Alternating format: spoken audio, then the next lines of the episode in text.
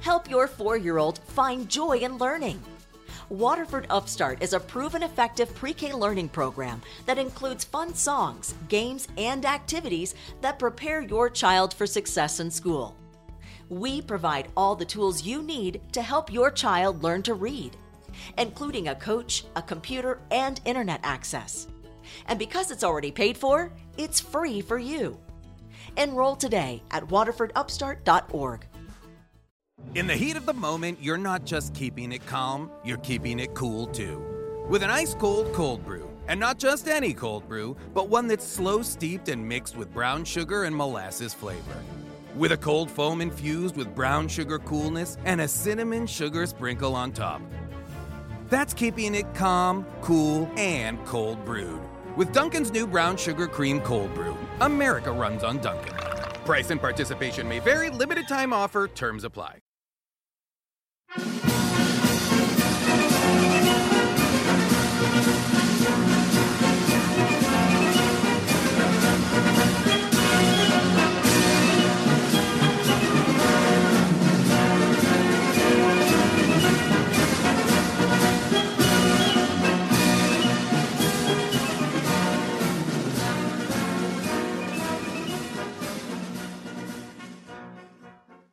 Hello there, welcome to another episode of This Week in History with me, your host, Dan the Viking. Just a quick message to everybody who is listening. I hope everybody is staying safe, staying well in this current predicament that the, the world sees itself in. Uh, with that in mind, this week we have decided to cover possibly one of the greatest pandemics that uh, ever graced this earth, and that is that of the Black Death. Now, this episode may ring a little bit close to home for some people, so if you don't want to listen to this episode, I do completely understand that. Like I said, this is it is very poignant to people uh, at this time in in history. So I do think that it's something that is quite important to cover. I also hope that you can see certain similarities between the current situation and the coronavirus and also the Black Death.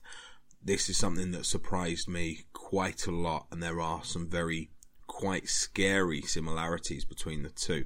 So, we are going to cover that. Like I said, if it's not for you, if it's not something or it does ring a little bit too close to home at the moment, then please, by all means, give this episode a skip.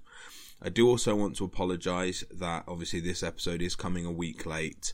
Obviously, we didn't record an episode last week, and the main reason for that is we had quite a lot of things going on at work, and I haven't really found the time to do that. So, obviously, with this week, we're going to try and get this one out. I am also going to try and get another episode out during the week next week and then one next weekend as well. We'll also be trying to get hold of some Patreon episodes. So, just for those of you who don't know, we are on Patreon and it's uh, well, it's new for me. I've never done it before, and we're going to try and cover certain elements in history that you possibly we're, we're not going to cover it in in the normal episode. So, for example, I wanted to do an episode on Winston Churchill. That's not something I can do in one episode. That will go on to Patreon, and that will be something that's sort of maybe three or four episodes long.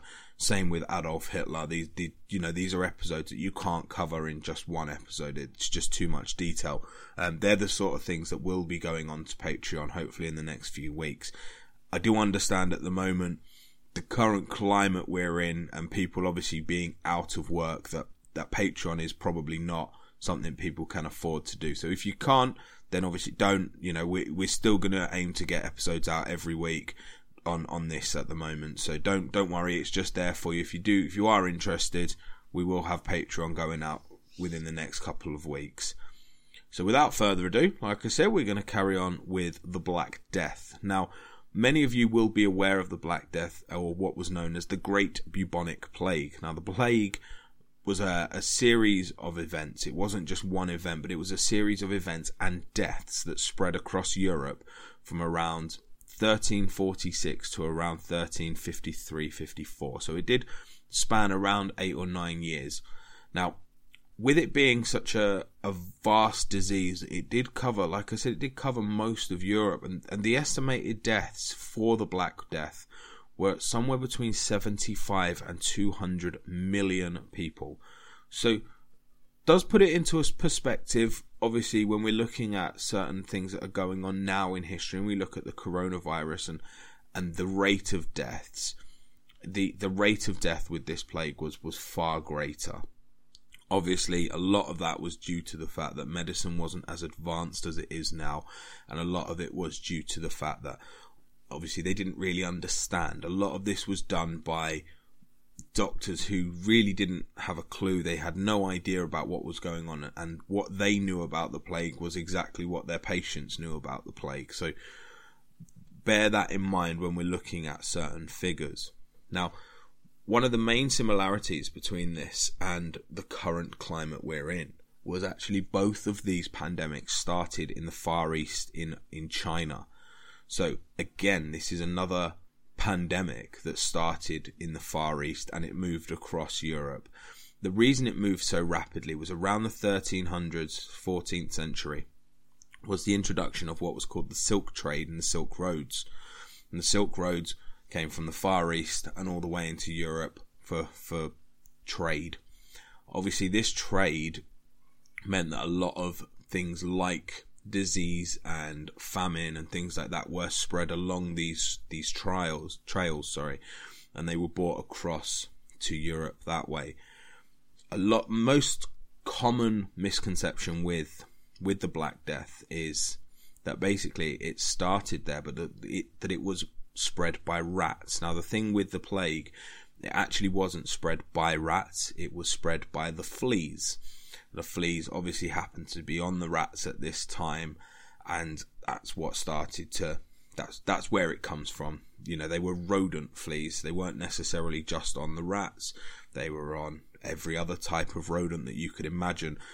They did move very, very quickly. The the reason rats were so poignant during this time was because of the poor conditions in a lot of towns and villages, rats were quite prominent, and therefore fleas on rats was quite quite serious. So when we look at the Black Death, we mainly we look at Europe. We know we don't tend to look too much about the rest of the world because really at this time, especially for for Western historians, you know the the Black Death the effects it had on Europe were were quite severe, and that's where we tend to to focus most of our energy on. Just to put it into a little bit of perspective, I mean, the Black Death was estimated. Now, this these are all estimates, so there are actually no real 100% figures on this. But it was estimated to have killed somewhere between 30 and 60% of Europe's population. So that is a, that's a massive amount. Now, it actually reduced the world's population from an estimated 475 million to around 350 million. So that's the estimated population drop. So you're talking over 100 million people uh, as a best estimate that lost their lives in the 14th century. Now it actually took them around 200 years. It took Europe around 200 years to actually get that population back. So it was something that was quite serious and quite a big deal. You know, we never, it took a long time to recover from it. It wasn't something that, that was recovered from overnight. So we know how the plague happened, how it started, and now the amount of people that it, it was, the amount of lives it was taking. I mean, certain towns were completely wiped out some of the biggest towns in, in Italy, like for example, in Italy, the town of Florence saw around 90% of its people decimated by this, by the plague. So it, it had a, a massive effect on, on Europe more so than than the Eastern world, and that's why we do focus on Europe as as a general rule. The most interesting story is how it managed to get from China and from from the Eastern world across the globe to Europe. Now, it's really important to remember at this time in history, the Mongol Empire, which was the largest land based empire in the world. So this, you know, they, they have more land baseland than any other army in the entire world. The Mongol Empire had spread throughout China, throughout the east, and it had gone to the the west near Crimea. Now, Crimea is located in modern day Ukraine, and it's uh, it's a little section at the bottom of Ukraine that that um, is on the in the Black Sea. So it, it's uh, it's quite a poignant place for Europe. It's sort of sort of Eastern Europe. Like I said, it's it's just below Ukraine, and the the port on in Crimea was is important when we're looking at the Black Death. And the main reason for that, like I said, is obviously the Mongol Empire has, spanned most of Eastern Europe. At this particular time, the Mongol Empire had split into around four fractions. So you had the eastern part of the empire, which was the Great Khan, the middle part, which is the Changati Khanate, the more, what I would say, Middle East area, which was called the Ilhan Ilhanate. I'm not sure if I spelled said that right. Um, and then what we're focusing on, which would be the the Eastern Europe side of the the Khan, the Great Khan Empire, which was called the Golden Horde. Now, this is the area where we're focusing at the moment. The reason we're focusing on the Golden Horde is because, like I said, they were the main way into Europe from from the from the Far East. And now they actually had control over Crimea.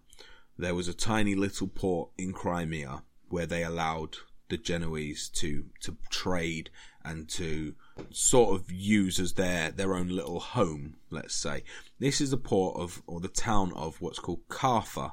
Now the reason this town is so important is, as the story goes, basically the Genoese used this port and they sort of fortified it, gave it some high walls, used it as a base, not for any any sort of attack. But it, you've got to remember, in, in the Middle Ages, around this time in history, big towns used to have high walls. You know, they used to fortify their positions, even though they weren't necessarily using them to attack. So, in with this area being owned by the Mongol Empire, they were in no way going to attack the Mongol Empire. You know, when I'm talking about these being sort of in the in the Middle East, you know, towards the Black Sea, any support that the Genoese would have got from from mainland Europe would have taken weeks to get there. And in this day and age, you know, an entire Mongol army would have destroyed that city. You know, they wouldn't have had a chance. So they they the fortified walls were there as I suppose a sort of protection, but again, it wasn't something that was uncommon. It wasn't seen as a threat to have high walls in this in this time period. Now, the reason it's important is because there is a tiny town ever so slightly further up. Now, this tiny little town is a town called Tana. Now, Tana is at the bottom of one of the rivers, and it's a good, you know, good hundred miles or so from the port of Kaffa. It's a trading point which allowed it was on the Silk Road, so it allowed people to move from east to west. It was quite an important village, but just as like I said, a small trading town. Now, as the story goes, there was a Genoese, there was a riot between the Genoese in the city, or the Europeans in the city, and the Muslims in the city. There were a few Muslims that were killed, and the Mongol Empire at this time was protecting the Muslims, protecting the Muslim world. And what they decided to do was to round up all the Genoese in Tana and kill them as a sort of retaliation. In fear of this, the Genoese fled to Kaffa, which was the nearest city that had fortified walls that was safe from Europe. And what happened was basically all the Europeans gathered together in this, this one town just outside, just on the, the north of the Black Sea. The Mongol army chased them down the river towards the Black Sea and towards Kaffa. And this is where the fortified walls become important. The walls weren't very easy to penetrate. So they, although they had high, you know, although like I said, they weren't used as a threat, these walls were there and they were seen as a little bit of a, a difficult way to get through. The Mongols sieged the town. So they put their army outside the town and they waited. They fired, you know, arrows, bombarding. You know, they, they bombarded the town for days. At this time, the Black Death had slowly come across and hit the Mongol Empire. And it hit the army outside of Kaffa. At this point, the Mongols in the army had started to get their black spots, pus, you know, all the, the side effects that comes with the Black Death, and were starting to die on the battlefield. Now, to the Genoese behind their city walls, being a, of a different religion to the Mongol Empire, you know, obviously they were praying every day for God to save them. And, you know, to them, this must have seemed like God is answering our prayers. God is listening to us. You know, He's killing their army and we don't even have to fight them. That's how they saw it. You might be wondering, well, if the Black Death is out there and the Europeans are inside a fortified town, how does the Black Death spread from them into the city? Well, I'll tell you. Basically, what was happening, like I said, is all the a lot of the Mongol army was dying, and they had nowhere to put these bodies. The stench, as you can imagine, from rotting corpses was astronomical. You know, very, very unpleasant and not a nice situation. The Genoese were pretty much laughing behind their walls. So in retaliation, the Mongols loaded their dead bodies onto catapults and fired them into the city. And that is how the Black Death managed to infiltrate Kaffa. These dead bodies were now rotting inside Kaffa and infecting the people of the town. When they realized this and what was happening, they realized that God had, you know, God had left them. God had decided that they weren't important and God wasn't interested in them. Therefore, they fled. Now, with it being quite a strategic point, if anybody looks at a map, you'll see where Crimea is. You'll see where the port of Kaffa is. Now, just to the north is just to the north of the Black Sea. What happened was the story goes that the Genoese boarded ships. Now, when they boarded these ships, they fled and they fled to Europe. Now, the story goes that there was one Genoese ship that pulled up in a port in Italy and it was sent away and it was too late. There was more than one ship. These, you're talking of a town of thousands of people who are fleeing the city. Some of them already have the plague the rats are known for dark spaces on ships. So the rats that have got into the city with the plague, obviously once these bodies have flown, the rats have followed. The rats then got onto the ships, and there was hundreds of ships that left this port, and they went to different corners of the world. Some of these ships went to the Middle East. Some of these ships would have hit North Africa. Some of these ships would have gone to Constantinople, which is modern day um, Istanbul. So they moved, you know, and, and a lot of them did go back to Europe. Obviously, at this point, once they've hit Europe, you can now see the huge spread that surrounded the Europeans and how it moved from town to town and how it, it expanded to, to killing, like I said, killing millions and millions of people. Now, a lot of the problem that they found with this was basically the situation that Europeans were in, as a general rule, European society was not very clean. So, unless you were quite high up and, you know, and had a bit of money behind you, you generally didn't survive things like this. You know, you were talking about an area of maybe you, a street in England that maybe has five or ten houses on now would have had maybe 20 or 30 families living in that same space, whereas now you'd only have five families. You know, it, you're talking about a huge shift in what happened, and and, and a reason that things like the plague spread so fast was sanitation and the close proximity of families and people, and that's why a lot of the things that were actually said to happen, you know, that, that they tried to enforce back then are things that are being enforced today. You know, they a lot of European towns enforced segregation. A lot of European towns enforced if you were to show any anything, anything in particular that could have been linked to the Black Death, you were to isolate yourself in a in a house and to put a big red cross on the house. So obviously we're not that at that stage yet, but you know, a lot of these things that were being said, you know, make sure you stay in your house. You're only allowed to be with your immediate family that are in your house. You're not allowed to go and see anybody else. If you know, even to the darker side of it, if you die, you you die alone. You know, this was a point where even priests weren't exercising the last rites of patients because they, they were scared that they were going to catch the same disease. You know, doctors. I, I mean, we're all familiar with the the plague doctor suit. You know, doctors caught this disease as well. It wasn't. It was. A, it was a case of basically everybody having to pull together to try and overcome. Like I said, very similar to what we're seeing now across the world. The whole world was in a situation where they didn't know what to do.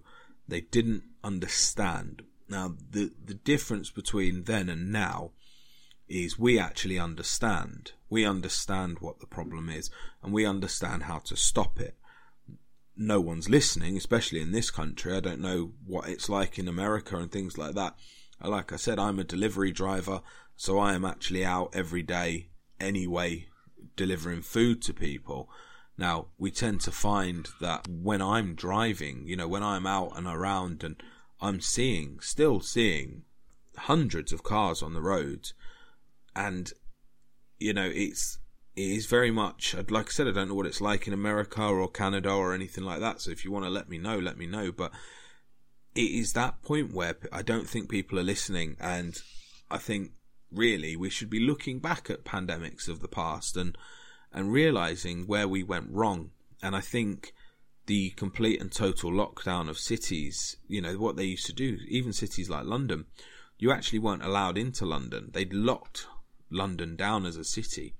They closed the gates. They refused to let anybody in and anybody out. So you couldn't even leave. So again, that was a case of trying to stop the spread of the disease. If you left, then you know you could potentially go to a, another town and and you could carry the disease with you. And the issue that you had was there wasn't as much ability to track people back then. You know, whereas now, you know, everyone knows that if you haven't got your location off on your phone, the government knows where you are. I'm not suggesting they use that, but you know, everybody, you can track anybody at any point, and you know the the the spread of this pandemic, you know, they they didn't react quick enough, and again, this is something we're seeing today. They just didn't react quick enough. You know, another unfortunate reason for the plague spreading across Europe was the weather. So it was it was a an unprecedented heat around sort of 1348, 13 to, between 1348 and 1351, the the summers were extremely hot. Now, in this instance, rats have a tendency to bury themselves and go somewhere where it's dark and damp and cooler.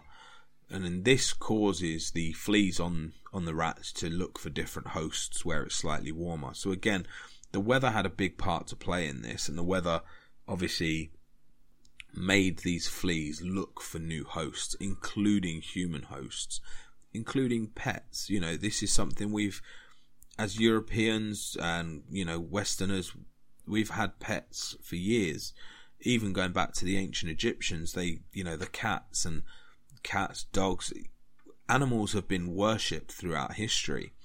And when you look at that, I can't imagine that there wasn't people who had pets. Now, I'm, I'm assuming the dirt poor in these towns and cities, they probably didn't have, you know, a dog or a cat to look after as well. But they definitely would have been in contact with strays and animals that were roaming the streets. So, we're going to talk a little bit about, obviously, how these people died. Now, like I said, the the doctors of this time were extremely poor in knowledge, and they had a thing that was known as bloodletting. Now, this is probably the most common practice from the middle Middle Ages, where there was seen an imbalance in the body. The body was seen to have four different what were called humours.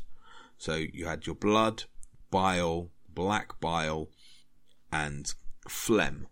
So when there was uh, someone was ill, they assumed there was an imbalance with these humours. So one of these four things was out of sync, and the reason for that, or the cure for that, sorry, would be to allow one of them to relieve pressure on the others. And what they tended to do, very, very common, was to drain blood out of people. They assumed there was too much blood, and if they drained the blood out of them, then that would cure the problem.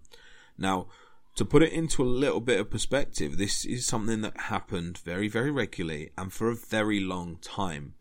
So even George Washington actually died from bloodletting. So what they did was they believed he had too much blood on his lungs, and instead of actually, you know, trying to fix the problem, they tried to drain his blood. And that's one of the reasons why he died. I mean, he was 67, he was quite aged for that era, probably would have died anyway, but, you know, to put it into perspective, he probably would have lasted a little bit longer if the doctors hadn't decided to drain his blood.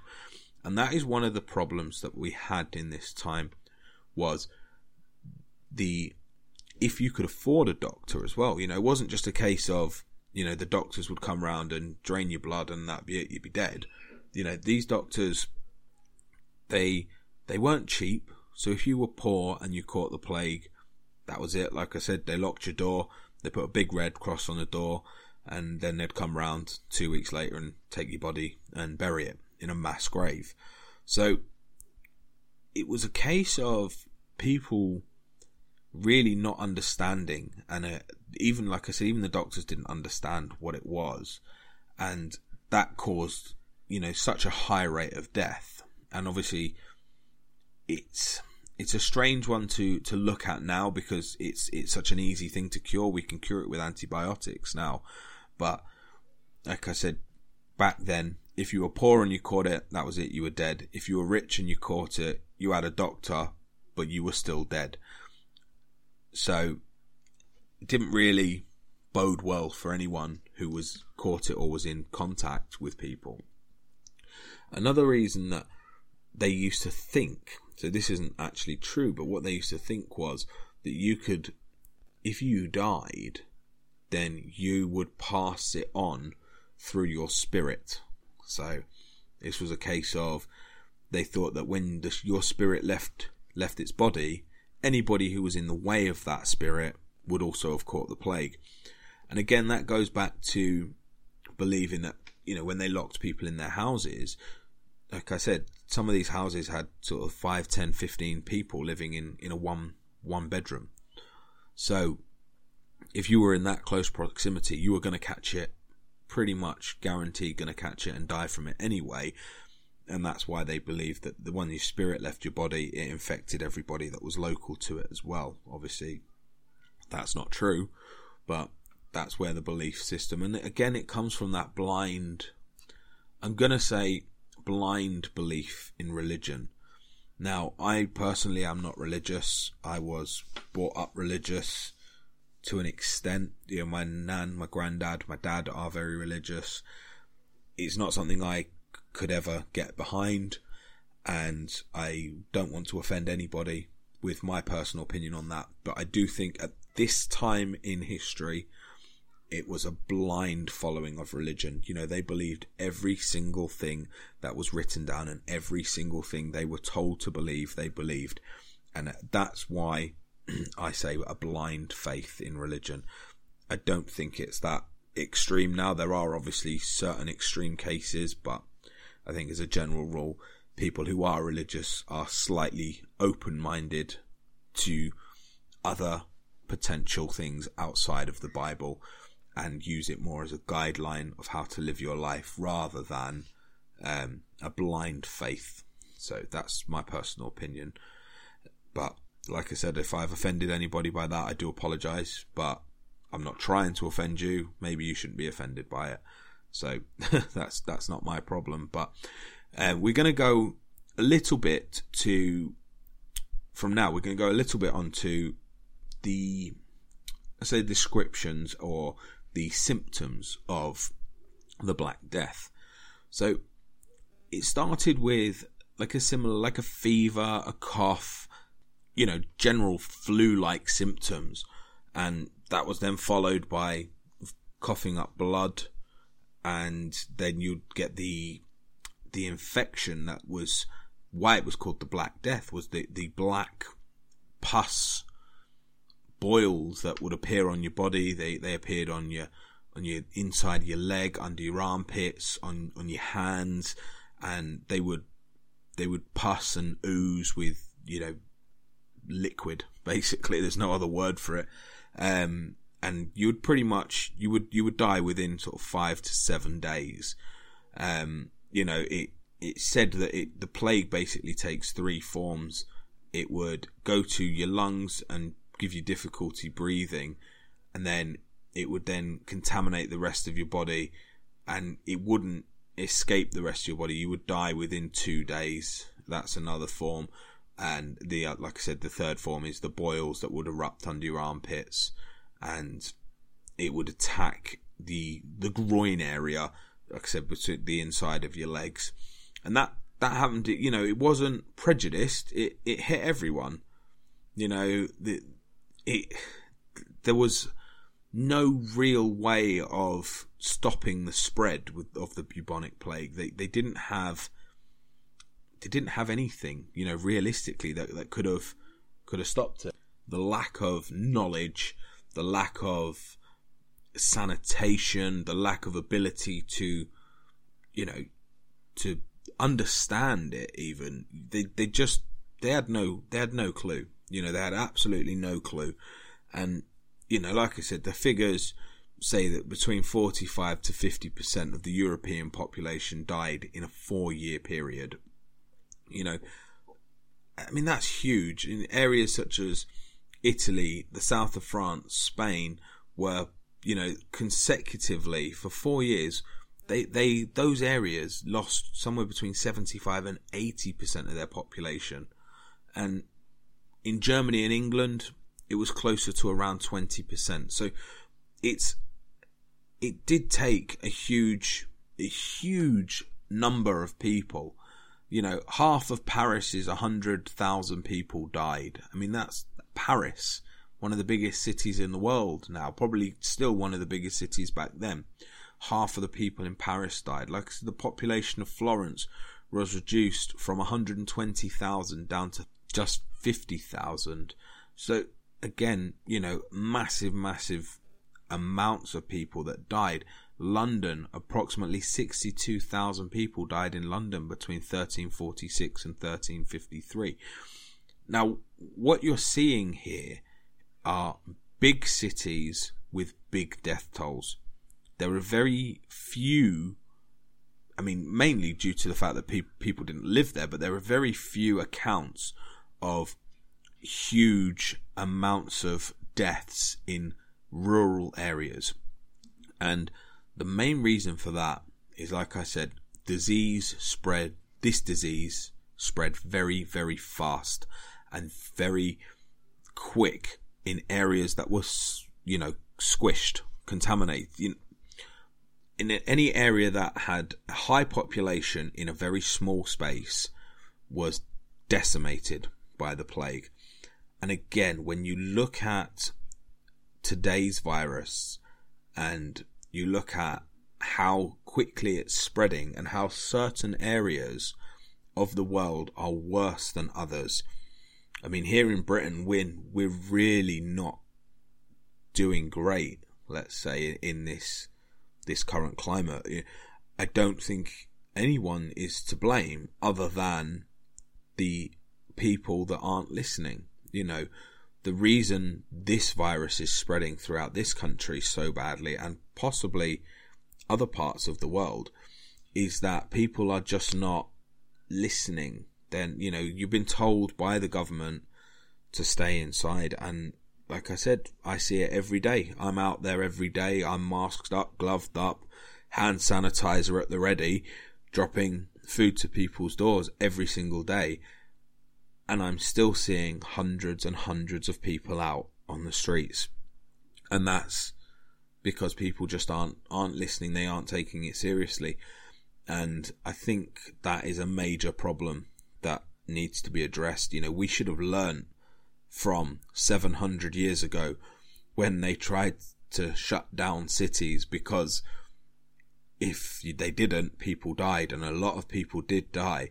And I think really just to look at the similarities between the Black Death and this COVID 19 coronavirus that we're facing at the moment, there are very scary similarities in, you know, the, the quarantine side of it, where it started, where it spread to, the reasons that it spread, and the reasons why it's growing at such a rapid rate.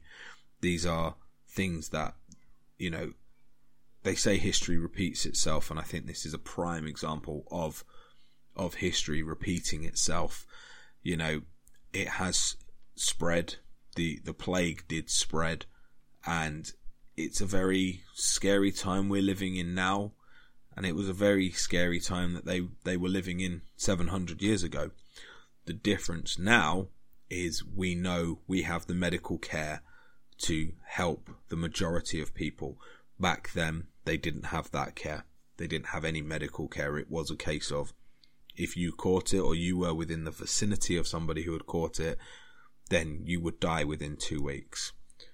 And I think that is something that we, we should be aware of. And I, I don't know how many people listen. I mean, I know my statistics, um, but I don't know how many people listen to, to podcasts as a general rule.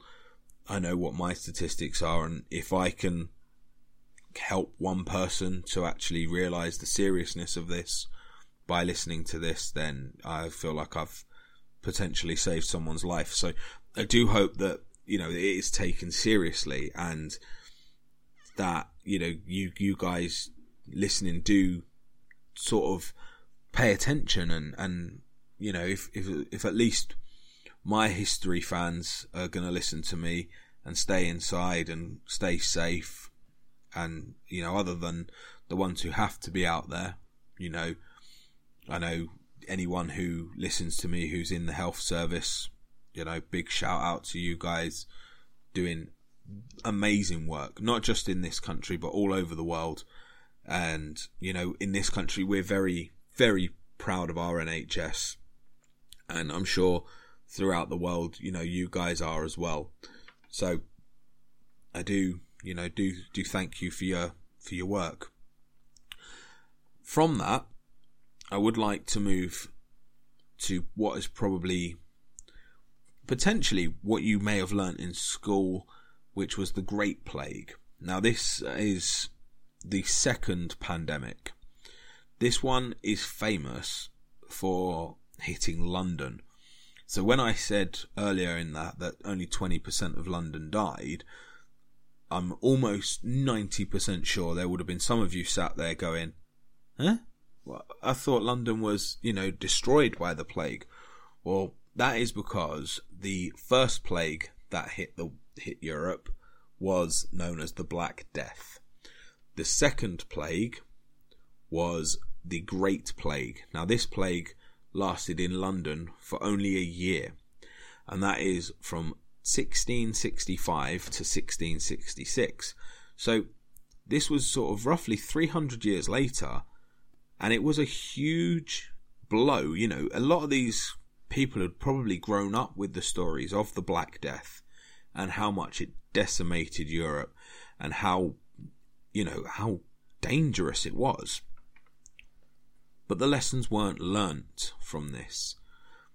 And it was estimated that in this one year, a quarter of London was killed.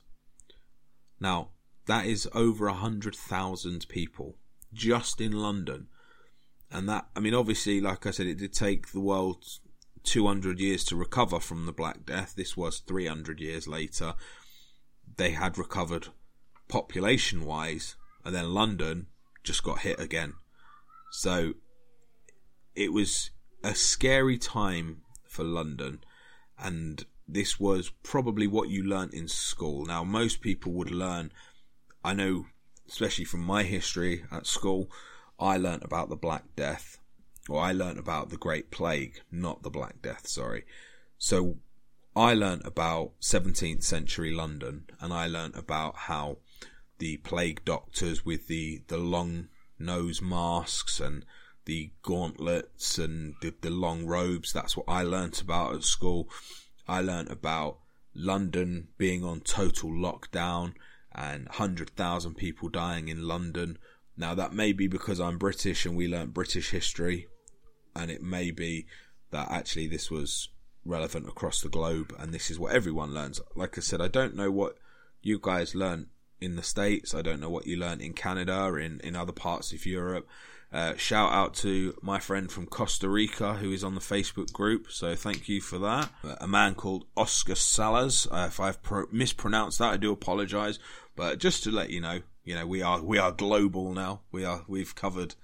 Uh, I you know I didn't ever think we'd. I mean, to be honest, I didn't think I'd ever get fans in America, let alone you know even further afield. So wonderful to to hear some of you guys, and you know by all means let me know if you're on the Facebook group just let me know. Let me know where you're from. I'll give you a shout out.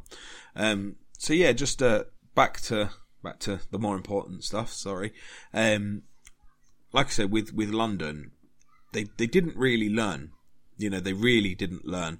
They they had to build new gates around the city of London, and that was to to to lock people in. Basically, the there was certain areas of London, the poorer parts of London were hit worse than the richer parts. The the reason we know more about about this was due to the fact that a lot more people who lived in London had the ability, let's say, to write. They were far more educated. One of the most famous men at this time is a man named Samuel Pepys. I don't know if you learnt about him in school. Samuel Pepys wrote a diary that dictated the plague and it also dictated the end of the plague, which we shall cover in a different episode. Now, the end of the plague in uh, 1666, for any of you who don't know, was the Great Fire of London. Now, it's speculated how the plague actually managed to hit Europe at this time, or sorry, hit London at this time. They believed that it came from the Netherlands. So, Amsterdam was actually hit by the disease in around 1663, 1664, and they were basically their mortality rate in Amsterdam was around 50,000 people. Where they believe that there were bales of cotton that was shipped from there to London, and that's what basically caused the disease to then hit London for a second time. Obviously, at this point, it was huge in London. It they, they basically they'd learnt nothing from the plague beforehand. When they when it actually hit London for the for the second time, they the ability to deal with it was roughly the same as last time. You know, 300 years later, and nothing had moved forwards in regards to to the doctors and to the, the treatment of this this disease. And on that basis, London was was hit terribly. You know, this is you're talking about certain parts of London where people used to shit in buckets and throw it into the streets. You know, it's a very unsanitary place to live. I mean, as as you know, obviously, unsanitary conditions breeds, you know, and problems. And obviously, this is what London was facing on on a daily basis. And the issue you had like I said, obviously with the doctors and with them being so far behind medically, they believed that it was at first it was down. They believed it was it was God punishing them for their sins, and going back to this, like I said, this blind religious following of you know there were sins, people did sin, and that was their their punishment. They believed at first, obviously, if you were if you had sinned, that's that's what happened. Then obviously preachers were getting it at this point. The king actually left London as well, so even you know all the hierarchy in London, the king, the mayor, the mayor is the only person in London who actually stayed, but the king, the royal court, everything like that, they all left the city. All the high-powered judges, they left the city and they locked the gates of London. And at this time, the only people that were allowed in were people who had certificates of good health. So basically, no one was allowed in, no one was allowed out of London, and they they went to this stage of you know everyone was locked down and it was a it was a family situation you know if one person in the family caught it they would lock the entire family down. In other words signing the death warrant to everybody else in the family even though they might not have caught it you know they might not have had it. But if someone in your family or in your household had it that was it. Your whole house was locked down. So it was a little bit of a situation where they didn't have you know much hope. And again, but like before, there was a red X put on the door, and then what was a very common sight in London was what were called death carts, which were basically people just walking around shouting, "Bring out your dead!" And what they did was they brought the dead out from the, the houses, put them on these carts, and then buried them in mass graves. Um, and again, you know, this was spring of uh, 1665 going into the summer of 1665. So again, that hot weather increased the the problem, and you know, and, and to be honest, again, this is what we're seeing today. You know, they're saying, still saying, you know, the, all the experts are saying that this virus hasn't peaked. You know, and we're still due our hot weather. So. I mean, especially in the northern hemisphere, you know, we're still due that hot weather. You know, we're still coming into summer now. So you have that potential where you know things are going to get worse during the hot weather. So it's it's something to to realize and something to look at now. And again, I, I still don't think we've really learnt from our lessons of the past. And I do hope that obviously, you know, we we pull through this as a you know not just as a nation for for the British, but as you know as global economy. I you know we do we need to start listening to the experts and, and pulling through. You know, the, there's a repeat here of two two incidences in Europe within 300 years, and, and it almost seems sort of again 400 years ago, 700 years ago, we've learnt nothing from these things. So I do hope that some of you take some of this on board. You know, I don't think a great fire like we had in London in 1666 is going to stop this. So, you know, really, we need to pull together and hopefully fingers crossed in the next few weeks we'll start to see the world recovering. So, from me here at This Week in History, I just want to wish you all a safe next few weeks and look after yourselves and, you know, only leave your house if you absolutely have to. And uh, hopefully, we'll get another show out for you this week. Uh, I think realistically, it would be fair to cover the Great Fire of London after we've just covered the Plague of 1665. So, I think that would be the next one. Um, so we're not going to play the game this week, but I will play it for next week. So again, for everybody who's not on our Facebook, type in this week in history, get on that Facebook, and uh, you know you will we'll see you there. So just remember, everybody, we all have. In the heat of the moment, you're not just keeping it calm; you're keeping it cool too, with an ice cold cold brew. And not just any cold brew, but one that's slow steeped and mixed with brown sugar and molasses flavor with a cold foam infused with brown sugar coolness and a cinnamon sugar sprinkle on top. That's keeping it calm, cool, and cold brewed. With Dunkin's new brown sugar cream cold brew, America runs on Dunkin'. Price and participation may vary, limited time offer, terms apply. Bundling car and renter's insurance with Geico is so easy, your neighbors are probably already doing it. But who? Look for the signs Chances are they live in a home and have a car. They use money and enjoy having more of it. They probably drink lots of lemonade. Mmm, lemonade. And they've probably said something suspicious like, I'm bundling with Geico or stop spying on me with those binoculars. If so, you may want to ask them how easy it was to bundle with Geico. Bundling is easy with Geico. Just ask your neighbors. History and make yours great. Finding the right person for the job isn't easy. Just ask someone who hired a stuntman to do their home renovations. Just finished a new sunroom, Mrs. C. The best part is, I used candy glass for all the windows, so you can do this. And this. Doesn't hurt a bit either. But if you've got an insurance question, you can always count on your local Geico agent. They can bundle your policies, which could save you hundreds. And if you don't want to take the long way to the kitchen, the walls are breakaway too. See? For expert help with all your insurance needs, visit geico.com slash local today.